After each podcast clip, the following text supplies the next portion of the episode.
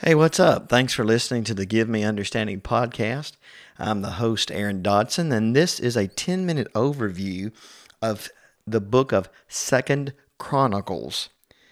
The format that I have in this episode, I'm going to give you a brief overview of Second Chronicles, and then I'm going to get a little bit of information regarding a contrast of the books of Samuel, Kings, and Chronicles and then some details particular to Second Chronicles, and then we'll look at some things like I normally do, a few key verses, a key chapter, and then uh, a outline of the book. Now, what I want to start with is this. I think the book of Second Chronicles could be described as road to captivity. Road to captivity, because this book would have reminded the people coming out of Babylonian captivity why they went into Babylonian captivity. The Bible summary phrase that we use here at the Washington Avenue Church for pew packers for 1st and 2nd Chronicles is genealogies and the history of Judah. And that's what's particular about 2nd Chronicles. It focuses on Judah. So the book of Second Kings, what it does is it parallels First and Second Kings, but it but it virtually ignores the northern kingdom of Israel because of its false worship and refusal to acknowledge the temple in Jerusalem. Chronicles focuses on those kings who patterned their lives and their reigns after the life and the reign of godly King David. Second Chronicles gives extended information, extended treatment to zealous reformers like Asa, Jehoshaphat, Joash, Hezekiah, and Josiah.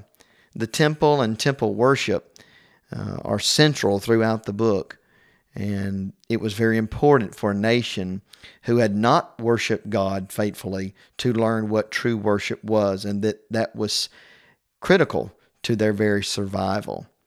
The book of Second Chronicles begins with Solomon's glorious reign and his glorious temple that he built for God.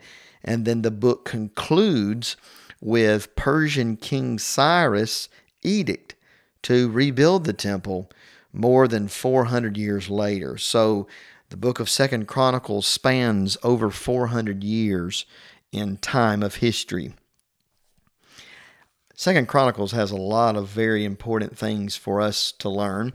Remember that First and Second Chronicles are one book in the Hebrew Bible, and what they do is they constitute Israel, uh, the nation of Israel's uh, historical annals.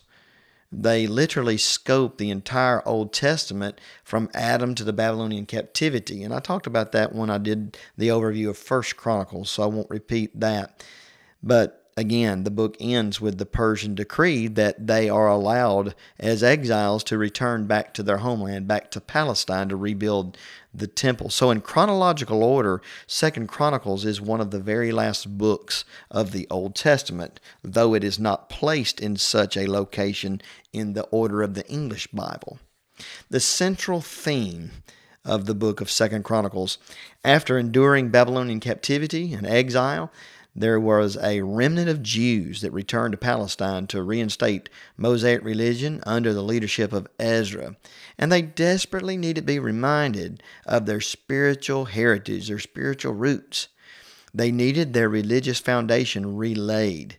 It's possible that Ezra was the skillful writer and that he, by God's inspiration, selected historical details that would re educate those returnees, those exiles, regarding the foundations of, of Judaism, of, of God's religion for Israel.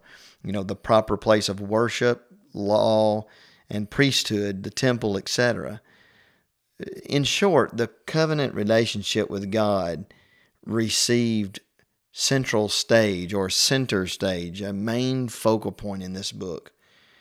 And if we refuse to learn from the principles of it, we too may be doomed to repeat errors and mistakes and sins from the past. Truly, the key to our future success as God's people lies in our past, learning from our past.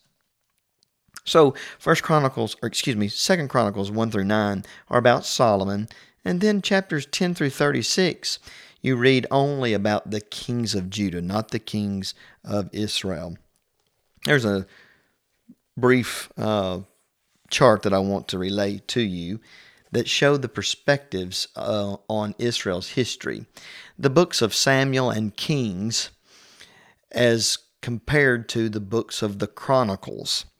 Samuel and Kings are more biographical, whereas the Chronicles are more statistical. Samuel and Kings more personal, the Chronicles more official. The the Samuel and Kings books more more from a prophetic standpoint, Chronicles a priestly standpoint. The Samuel and Kings books focus on two kingdoms, Israel and Judah. The Chronicles focus on Judah alone.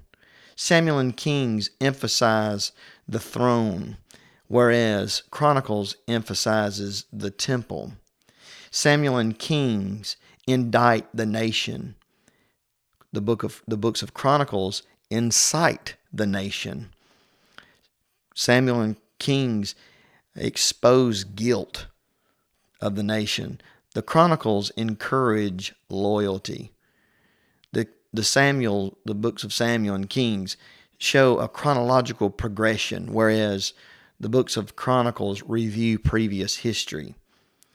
The books of Samuel and Kings show political history, whereas the Chronicles show religious history, and that's a perspectives on Israel history history from uh, James E. Smith, a book entitled "The Books of History." But next, I want to very quickly give some details uh, that are not mentioned in the, the books of Kings that are in Second Chronicles. For example. It chronicles the migration of priests and Levites from Israel to Judah when Jeroboam altered God's pattern of worship, 2 Chronicles 11. It records Rehoboam's proliferate spirit regarding wives and concubines, chapter 11, 18 through 21, and other details about him.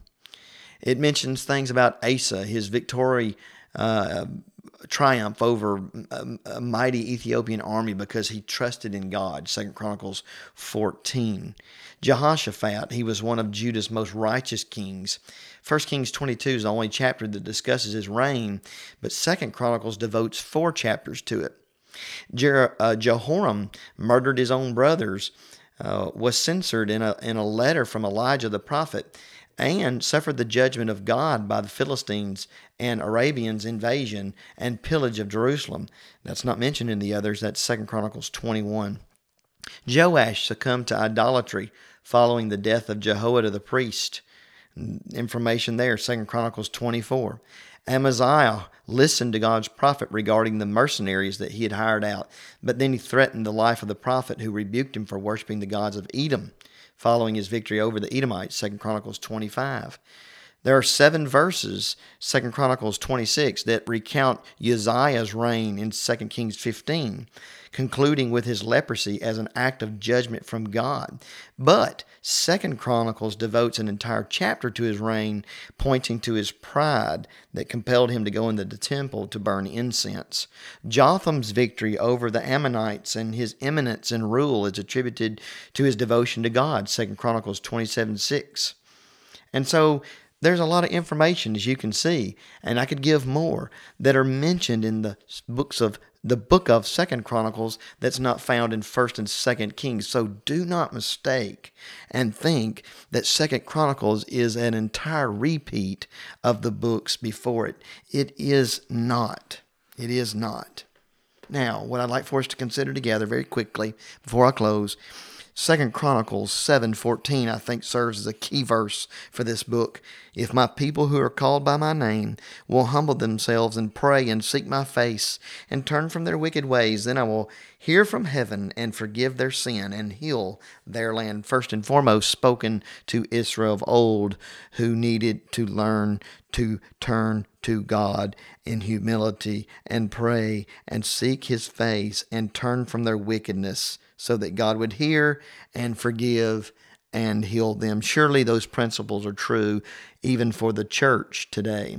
I think chapter 34 serves as a good key chapter to the book where there were a lot of things that were fixed under the reign of godly King Josiah. So even during the darkest of times, godly individuals, godly leaders can do great things for God's people. Again, I think a good summary phrase for the book is road to captivity. We need to learn from the past by reading Second Chronicles. Again, here's an outline.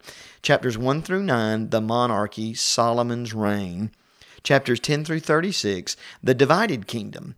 Focus on the Judean kings alone not the kings of the north. So pick up Second Chronicles, start reading it, and learn from the past so that we're not doomed to repeat it. Thanks for listening to this 10 minute overview. Hope it's whetted your appetite for further study. God bless. We'll catch you next time.